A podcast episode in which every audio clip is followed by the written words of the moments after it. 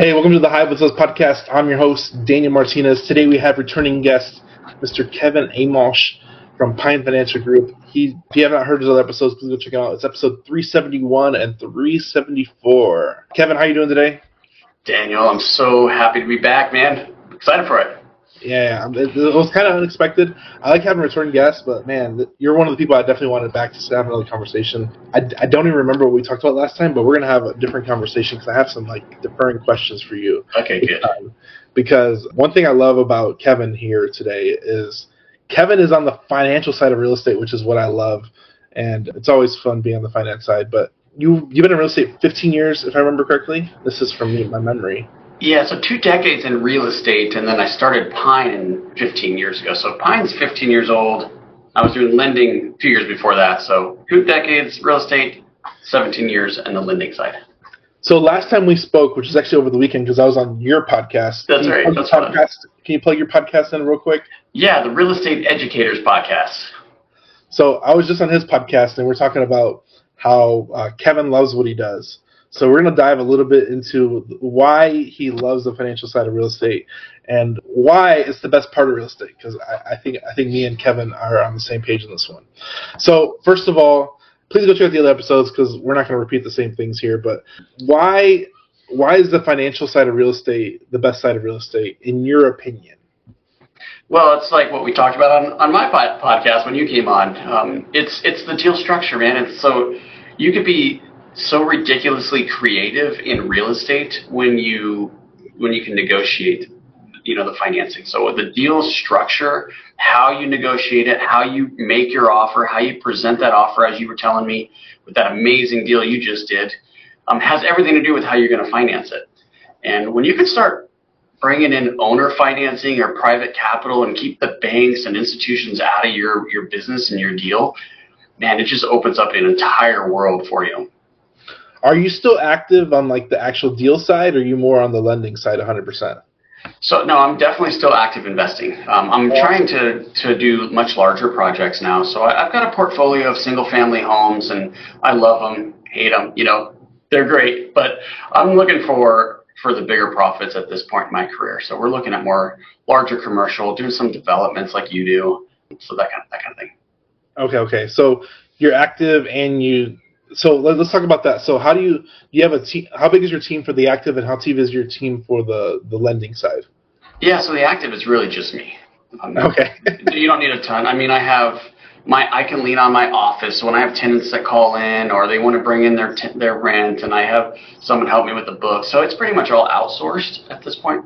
The lending side, man, we're just we're just rolling here. We'll do 20, 25 deals a month so I definitely need a team for that. There's there's 13 of us on that side.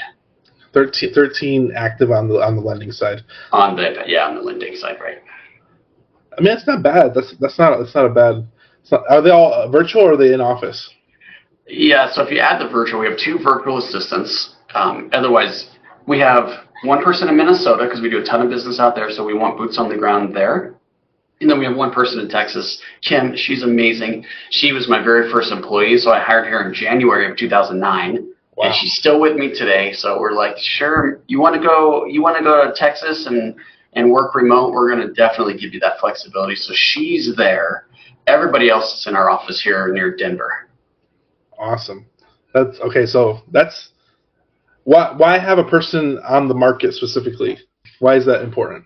Yeah, and maybe it's a little bit different on the lending side than the active side, although I do think that you need some local, you know, local talent on the ground on the active side as well. But for us, we do a lot of construction lending and rehab and lending. So we need to go out and inspect the property and make sure that it's getting done correctly. Now I know you could outsource that to title companies and there's national inspection firms and all of that, but I want someone that I know and I trust to be giving me honest, accurate reporting. So that's why we decided to have a, a person on the ground in Minnesota.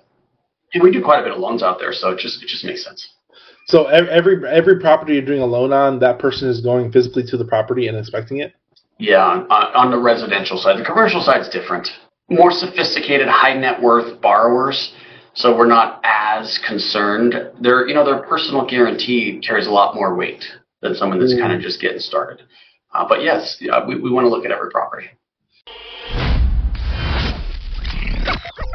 This show is sponsored by HiveMind CRM. It is more than just a CRM. It is a real estate and business mastermind that comes with an all-in-one CRM. You can have unlimited websites and users.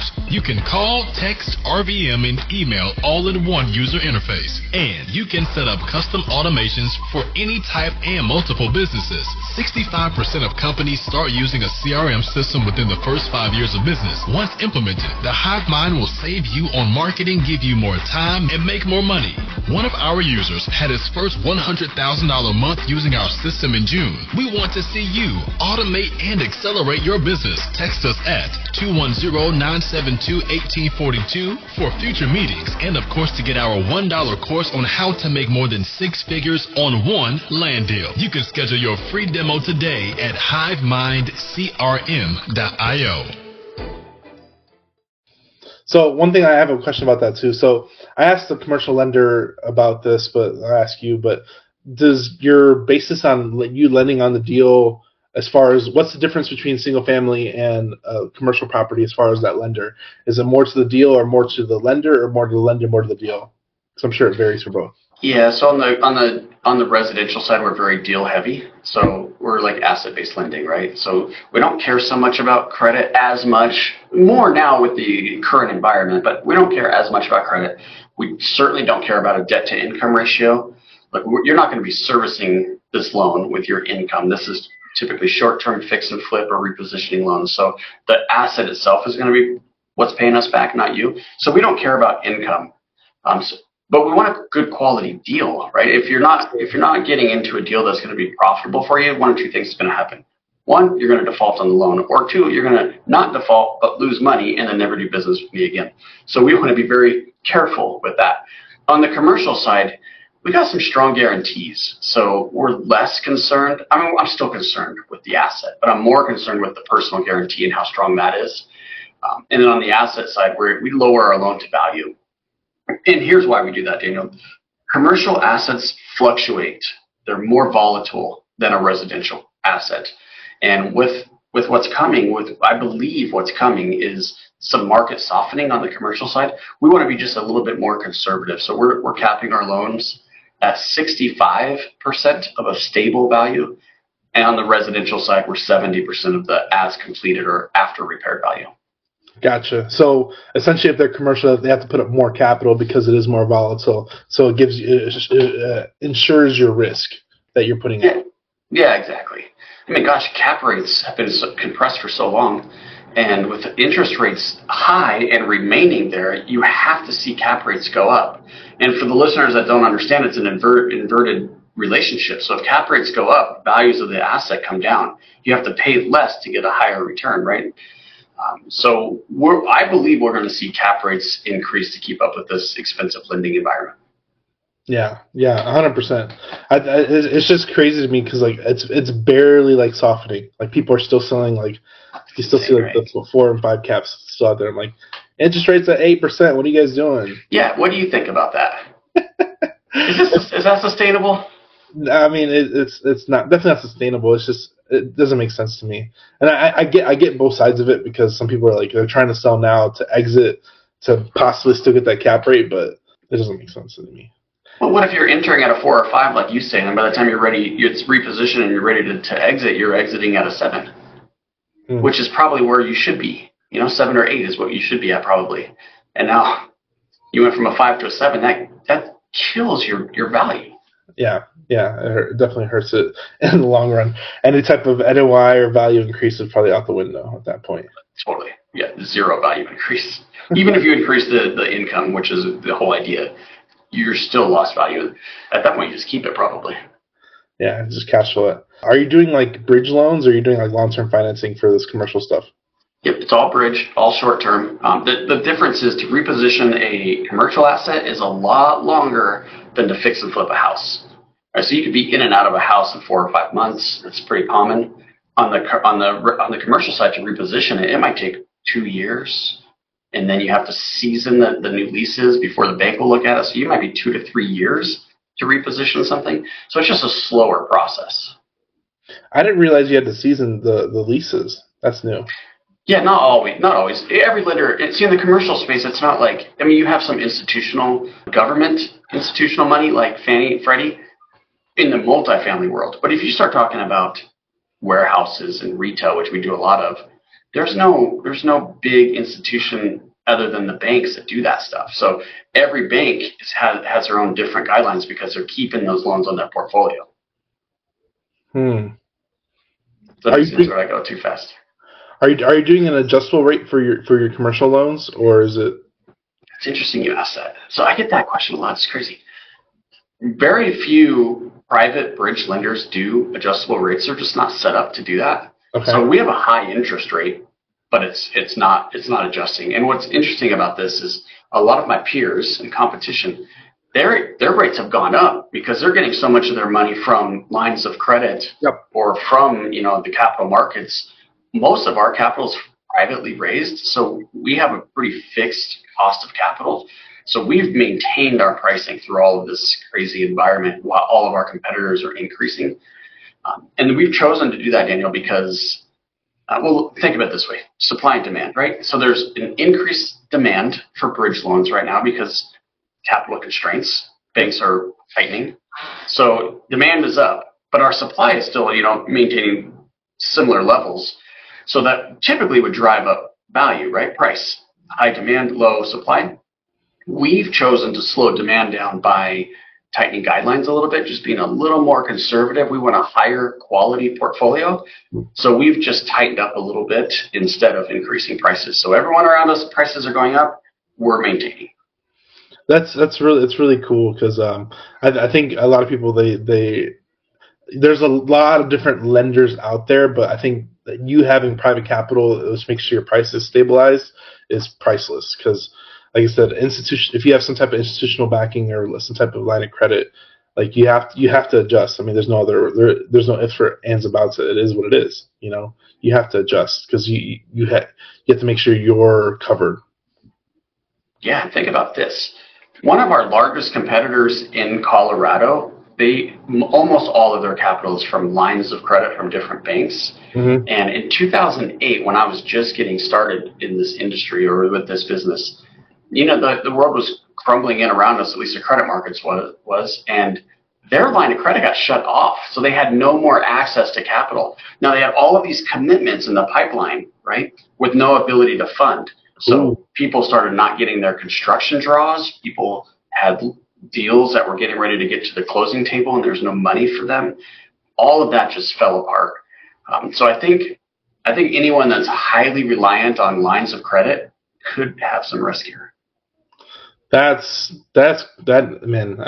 You as a as a me me as a as a as potential lendee doesn't even think about that. But I hope that Right. pricked your ears, everybody listening, because that's that that that's scary.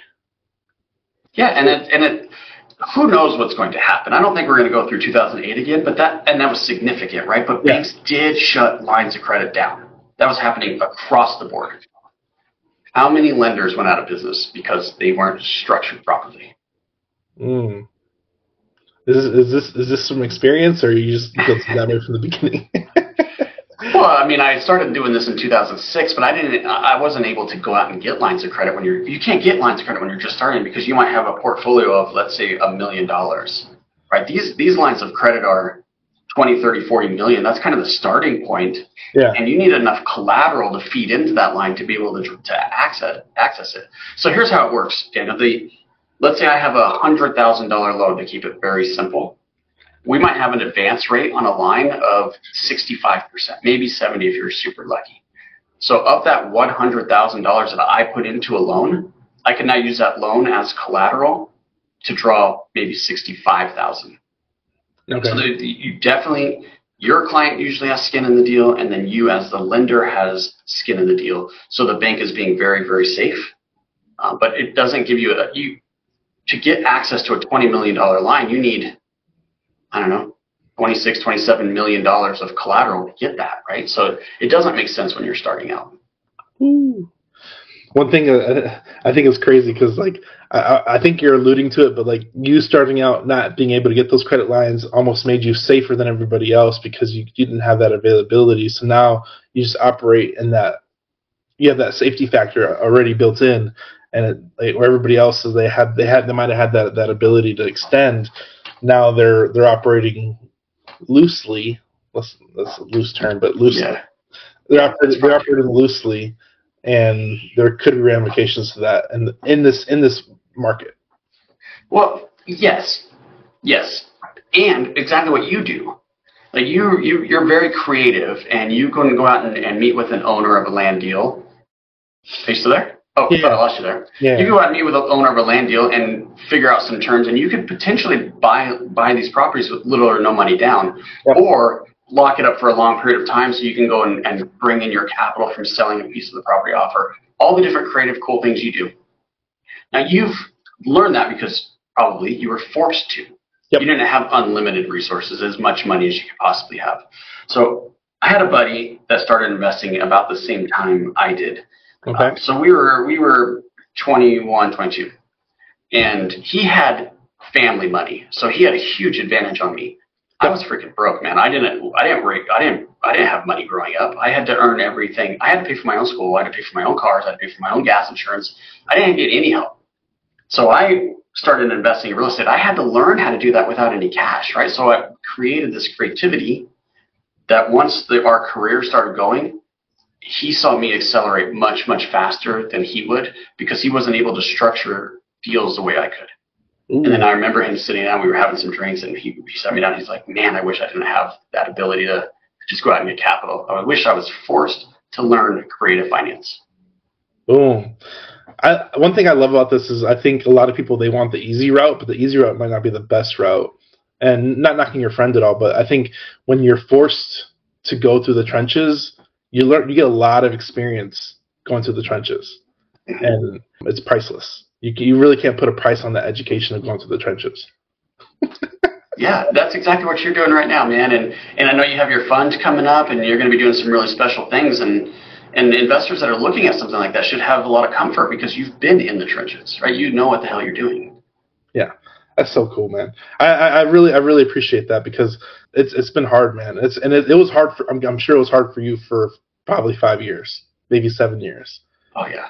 well, hard. then I well, then I lost. I mean, I lost everything, right? Because I, I, went, I was, I went up to 2008, and I, I, I was so young and naive, and nobody saw it coming. I mean, people say they did, but no one really saw it coming. Yeah. I certainly didn't. I wasn't smart enough to see that, and so I was not structured appropriately. And man, it took me down, and then I had to rebuild again. So, millionaire long before I was 30 years old, lost it all, and had to rebuild again. That experience is priceless. Just definitely helps. Yeah. That's so now. Funny. Now I'm super conservative. You hear probably in my tone like something's coming. Like I don't know what it is. I'm I'm just being very careful now because I've been through it. Yeah, yeah, that's, that's amazing, man. I I, re- I really appreciate I really appreciate like the the struggle side of it because man, everybody looks at everybody looks at like probably you now and like oh probably got a leg up and like no no he, he struggled for a long time. yep there was a long time struggle behind that, and you got to look a little deeper sometimes. yeah, yeah, yeah. Not so, a lot of uh, investors have been investing since before 2008, so they don't really know what's coming. Yeah, they don't, yeah. they don't quite understand. It's been, dude, it's been rainbows and roses and all of this unicorns for the last 15 years. We haven't seen a correction.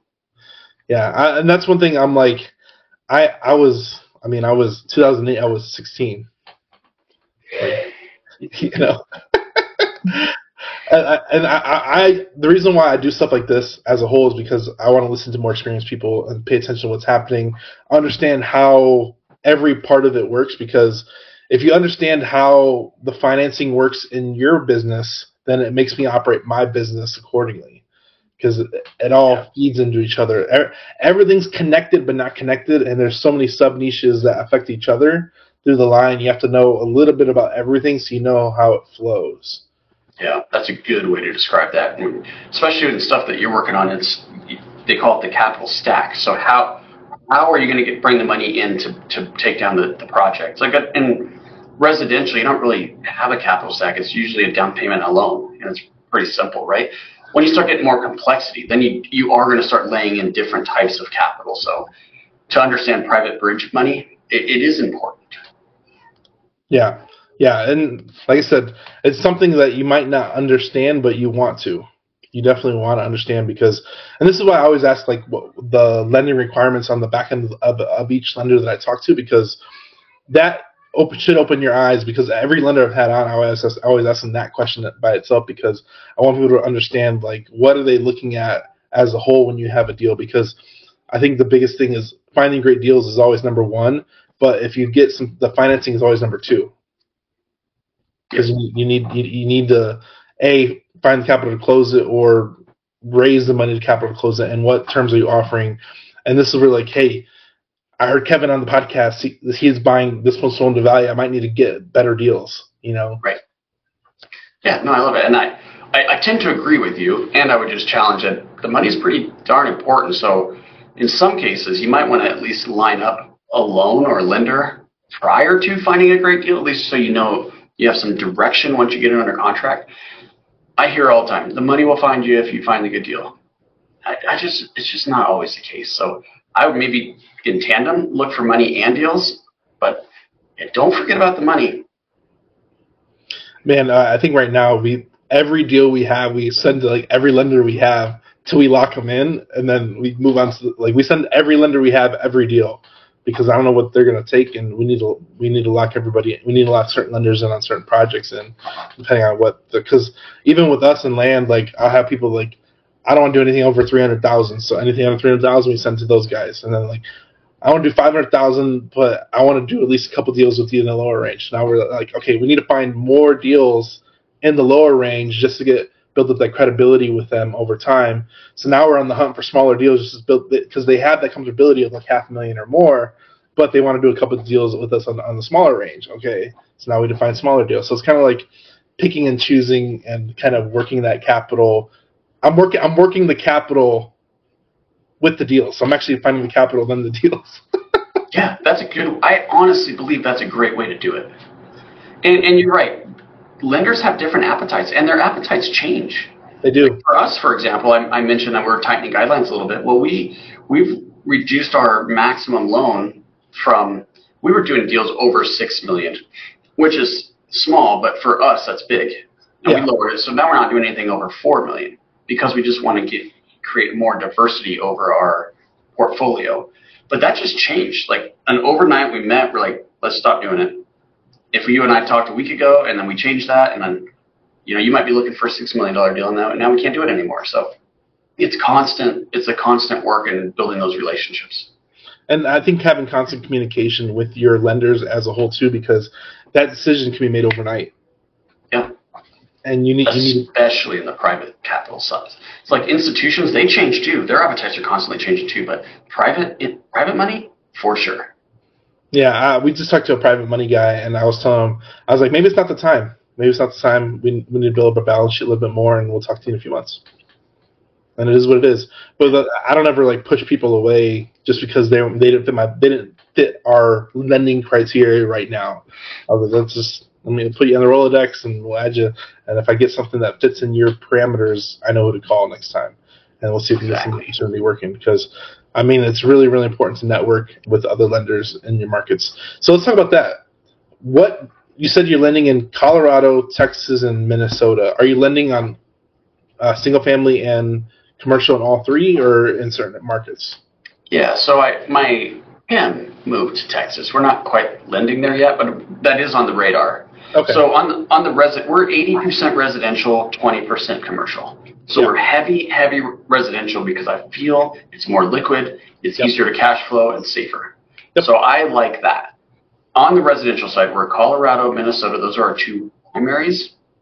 We also do quite a bit in Wisconsin, and now we're doing deals in DC. So we might do one or two deals a month in Washington, D.C. So there's a story behind each move.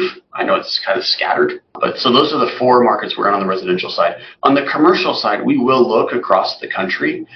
Just we're funding another one in Chicago um, this week, for example. So we're kind of spread out, but again, we're chasing those balance sheets. So we're looking for higher quality guarantee and a, a good, strong project. Yeah, yeah, hundred percent. This is a side question, more on the organizational side. What is it? What does it take to become a, a, a lender in the United States? As far as like through your, are you like, are you guys regulated? Do you have licenses? You have to follow certain lender. I know you have to follow certain lender requirements, but like, like what does that look like on your side? Because I'm really curious about this one. Yeah. So private money is very crazy, and, and the reason I say that is there's no federal regulation around Yeah. it. So it's all state level. Some states require licensing, and they have like reporting requirements and that kind of thing, and some don't.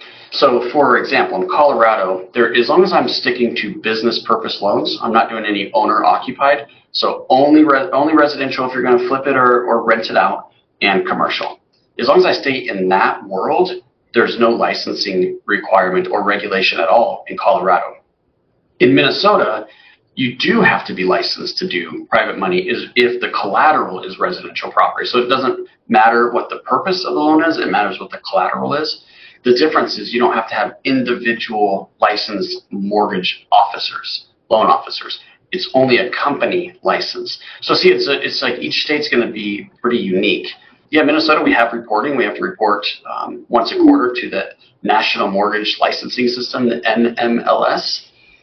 Now, that's on the lending side. Now, if you're going to start bringing in capital and start putting together funds or selling off notes or brokering private notes, there's a lot more regulation around that because now we're talking about securities laws. So in Colorado, to broker private notes, we have to have a securities license. It's Mm. called a mortgage broker dealer license. And so it's just a broker dealer, but it's dealing with mortgages. And you got to pass a securities exam. It's a Series 63. Then you have to be bonded and you have to have all of that. So we have all of that in Colorado for the, the transacting loans that are, are originated, but you don't need the license to, to originate. And then Minnesota, opposite. You don't need a securities license, but you need the lend money. You need the lender license. Gotcha. Okay. Okay. So it's a, it's a it's a little different, a little different for everything, and this is where I, this is where like I, I think a lot of people they want to get in the financial side, but it, it seems uh, intimidating. Sure. Yeah, because it's so capital intensive. Yeah. So let me ask you this: so to get to get bank capital, you have to have a balance sheet. To get private capital, it's just relationships, right? Yeah. Yeah, it's just like like what you're doing, raising money in a fund.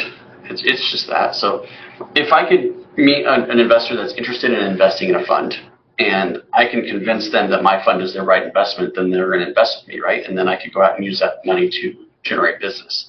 So it's just just selling. You got to have a good product, and you got to be credible. Yeah. Yeah. Yeah. yeah. Which takes time. It takes time. Yeah. It takes time and experience. It takes time and experience. But I, I, I really like the financial side because it, it's just like it's more the the the the, va- the values in the paper and then the asset. You don't just have to do all the work. Yeah, you said that in the, in our episode, right? You could create more value with paper than you can doing construction or Remodeling. improving a property or something. Yeah. Yeah, it's it's such a such a cool dynamic. What's the future look like for you? Because I know you said you're doing larger uh, larger deals now. You're focusing more on that. Are you kind of hesitating in that? I know you said you're kind of uh, outlining your guidelines. Like, what what's what's the future look like for you in the next like two two to five years? Because are you adapting to the market? Are you still going to bigger stuff, or what, what's that look like for you? Yeah, so on the Pine Financial side, we, we I'll just be real transparent with you here. We we generate revenue of around seven billion. Okay, and we are we want to go to twenty. So I think once we hit that, then I'm gonna I'll be uh, in a better position to take a step back. Yep. I'm sort of taking a step back now, but I, I've got an executive team, which is huge. Once you can get a good, solid leadership team, 100%. then it allows you to get more flexibility. Uh, but I think I could take a big step back at that point, and I could focus more heavily on my own personal investments. So that's the Pine side.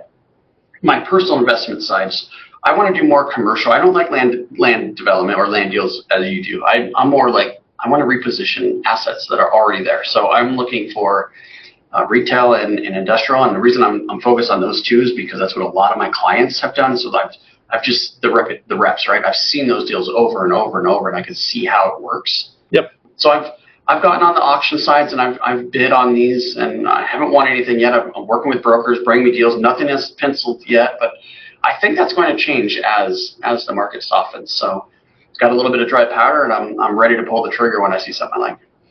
Yeah, yeah. I think it's uh, he's got to be active in the game, and I think 100. percent I I I don't know. I don't push anybody because I think your experience is in those in those already creative deals because you've done that for years. So why why learn something new if you already have that experience and repetition and you already know that asset class? It's huge.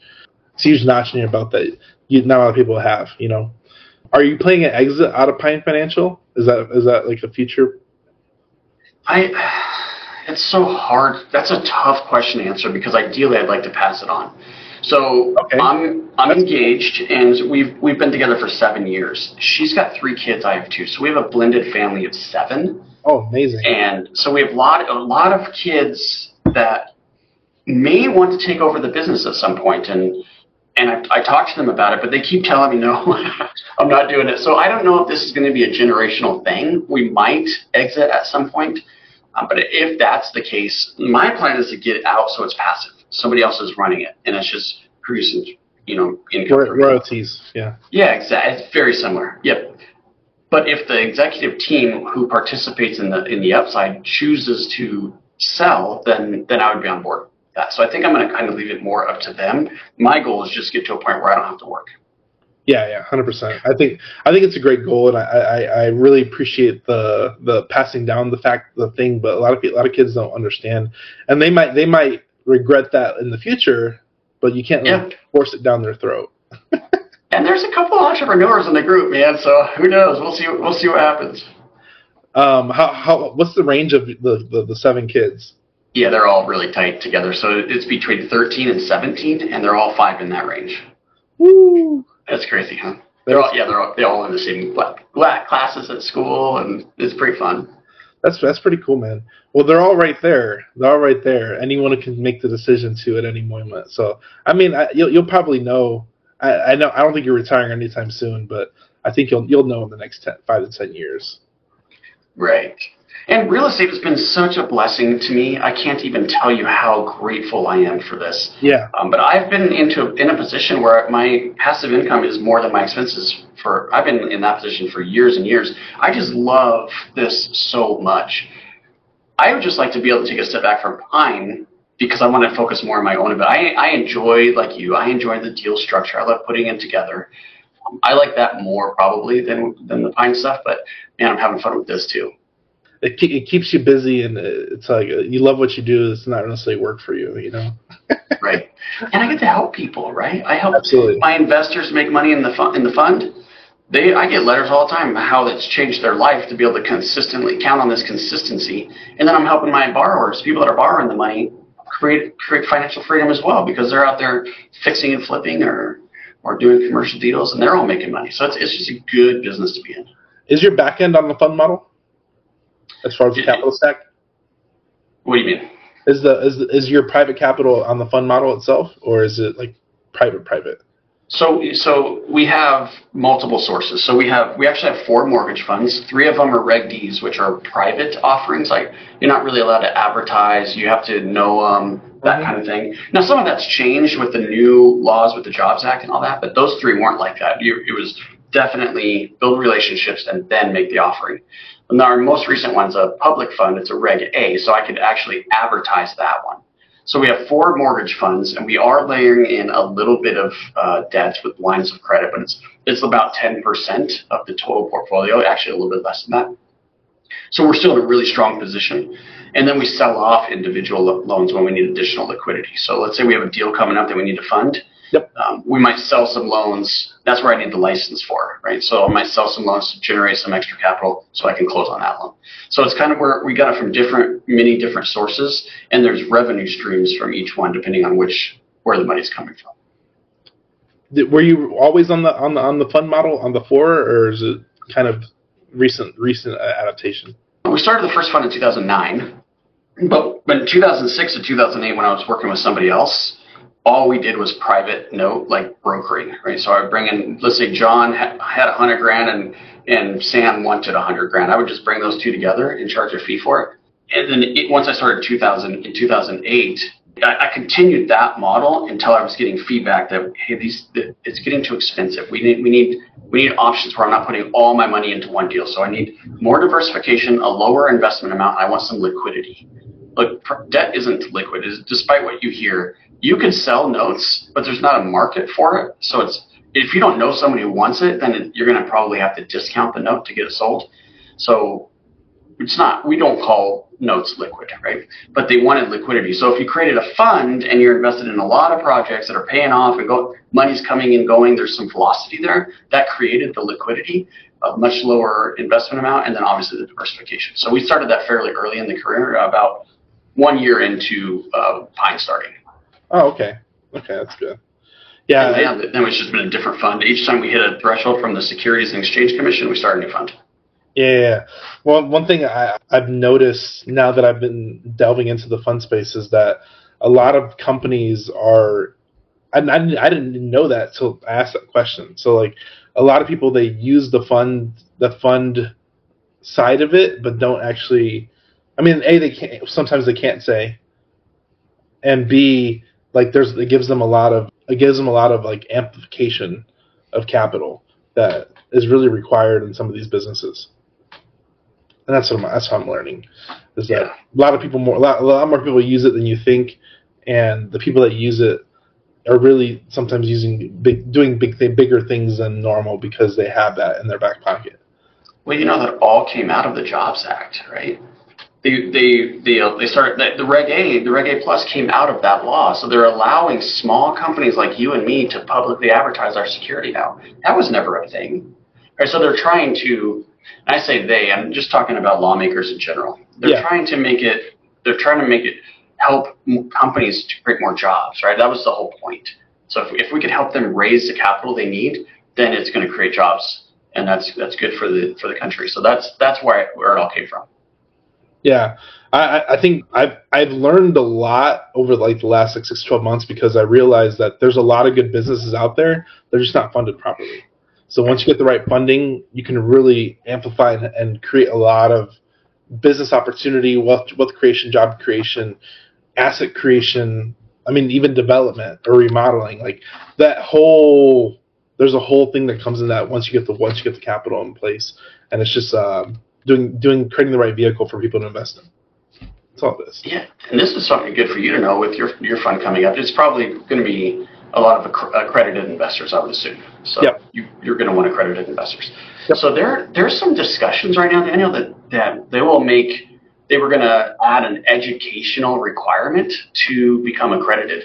So you don't necessarily need to hit the financial requirements that we have set today there may be an option for somebody that wanted to invest with you to go through a little class and maybe take a small exam all online, and then they would qualify as accredited, and then you could accept them as an investor. So we'll see where that goes, but that's going to open up a lot of potential investors to us. That's amazing. That's amazing. So I, I think I think the the accredited investor requirements, they're I mean people hit them, but it's it's very hard to hit them as as especially getting this is where I think like the threshold to make to become wealthy, you have to have money, and it always like it always like hinders the people that that are starting from scratch. So I think I think opening up that threshold, I think it creates a lot more opportunity because a lot of people don't even understand. They, they might not even heard accredited investor term. Yeah. Well, it's, it's kind of a weird requirement because they, they use the, the accredited investor to, so the government knows they don't need to be as careful with them. They don't have to protect them as much as the non accredited. But what's interesting is because it's a, a, net worth requirement, the main one is a net worth requirement, people might have an inheritance, right? And get, get this money, then all of a sudden become accredited and not know what the, they're doing. Yep. Right? And they're going to be investing in projects and they don't know how to analyze risk right? So it, it's weird that it's only a, a financial requirement when that doesn't really tell you much about their sophistication, right? Hundred percent, hundred percent. There's a hundred percent wealth bath down, and then it just fucking disappears into the ether from bad GPs and bad funds and carelessness. That's right. Yeah, so maybe an education piece makes a ton of sense. That that's a better way to keep people safe. No, I, I believe that that's that's huge. I think that's huge, man. Education, I think, is, should be paramount with everything. And I think if, if you are have if you are accredited investor and don't know what you're doing, please get educated because that that that opens up like your. I always advise people like people that inherit money. Like I always tell them like, dude, you you could do this. You can do. There's a lot of things you could do, but if you don't know what to do with it and and how to make money with money, you're gonna burn it and you're going to burn it real quick. I mean, I, I see it all the time with people in inheriting capital, and you hear the horror stories of the lottery people, and it's just it's a it's a bad, it, it's it's a hindrance more than a help to some people. Oh, it's it's an amazing statistic, which I don't know what it is right now, but the number of inheritance that are supposedly generational that last one generation. Yeah, gone. Like a stag, like ninety percent or something. It's like staggering how much if you don't teach your kids and educate them, when they get the inheritance, it just goes away. Here's a here's a here's a parent question. How are you instilling that in your kids? It's tough, man, because we live in a neighborhood like a nicer neighborhood, and there's like all the kids are getting their cars paid for, and they're all turning 16 right now because that's where the age that we're at. Yeah. All their all the parents are buying them cars and paying their debt, and they're doing all this, and we're not. We're just not doing that. So now our kids are they feel like they're at a huge disadvantage because we have one car that they can all share until you out, go out and save up and buy your own. Um, and so they're they're learning an extremely difficult lesson right now, right? They're they have to go out and work. Um, we play cash flow. I don't know if you if you know the game. We I have I have, I have it. Yeah, I love that game, and and it gives you such a great opportunity to go through different lessons with the kids. So we'll sit down and play it, and then we'll start getting more creative. Like, oh, you want to buy this property? It, there's no rules here, right, in this game. So you're just like, well, why don't why don't you you two partner up with me, and then we'll buy this property, and then we'll split the profit. And we start talking like real life examples on how we can do this.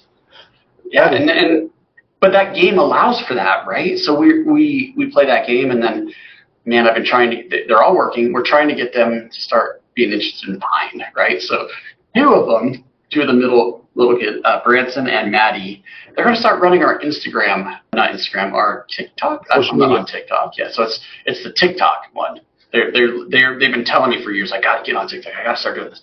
So I made them put together a presentation. They did it all in PowerPoint. They came in, they presented to our leadership team.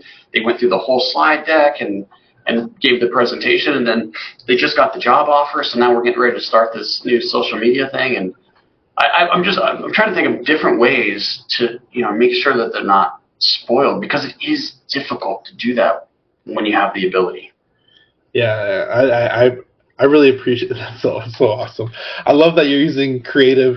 Let's partner and get this deal done. You know, I love that. That's so cool, man. Yeah, that's the right way to play the game, man. Like, how how do we? We're trying to get out of the rat race here. Like, what can we do I, I can't afford this property. Well, how can I afford it? Let's let's talk as a group. What what can we do?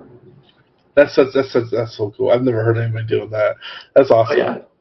That's awesome. I, I, I really, I'm, I'm like I said, my, my kids are younger. My kids are younger, so I'm like the reason. This is the reason why I do the podcast as a whole because like I can't have this conversation with my with my five year old. Like, right.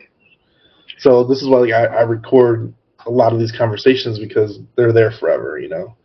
I doubt YouTube is going anywhere for a long time, so right. watch YouTube.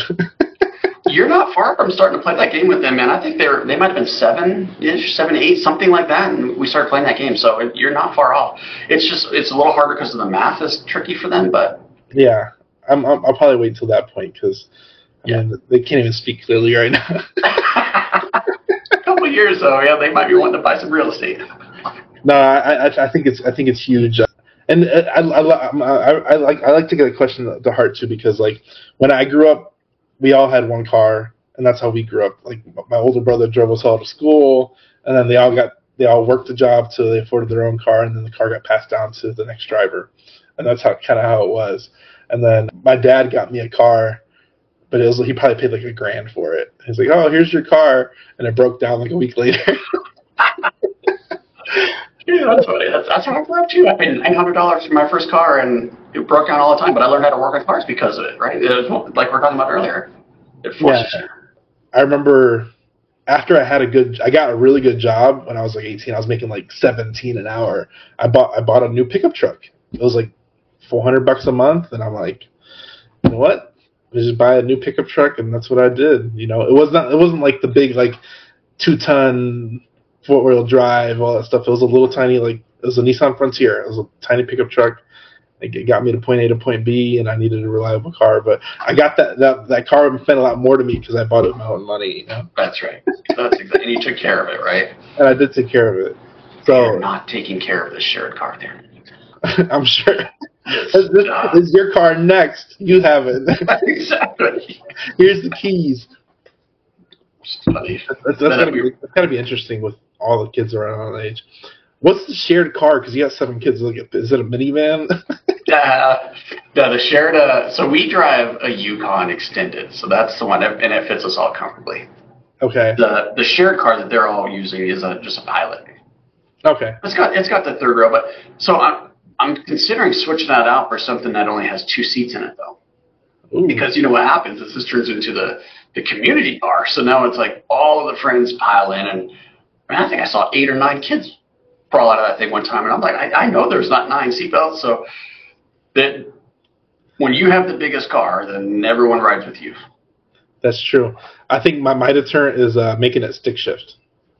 I don't know if I could find one. Yeah, that'll take the texting and driving. It would make it hard to text and drive, right? I want that. I want that bad. But how do you find those? Where I mean, where do you get one of those? I mean, you can go. You can search. I remember when I bought my new truck. My new truck that I bought when I was uh, 21, 22. That was uh, I went to the dealer and asked for it, and I, they they they they found one. And if they don't have one, they'll order it for you, and it takes a a few months if you're buying it new. But if you if you go if you're buying it used, you can go to stuff places like CarMax and search for the different types of transmissions. So you can search for a manual transmission vehicle. Ah, that's interesting. I But- might do that, man. Do they know how to drive it? No, because we have a. They don't even. I don't know if they've seen one. Yeah, yeah. Uh, that's my deterrent. That's I'm, I want to buy. I want to buy a stick to pickup truck now. That way, I can give it to them, and I'll take care of it, and they can have the the the, the old pickup truck that's. 20 years old, you know, but it's a 2000, 2005. you know, it's gonna be a historic vehicle. You know. Yeah, I might. I might do that. So they we've cruised around on four wheelers, so they know how to shift, but the four wheelers didn't have a clutch, so they don't. They don't know the. You know, the, they don't know how that feels. But gosh, I think I could teach them pretty quickly. Do you know how to drive stick? Oh yeah, Okay, yeah. As long as as long as somebody knows how to drive, I, that's one thing I'm trying to do with my kids. Is uh, they're all young, but I'm trying to instill the.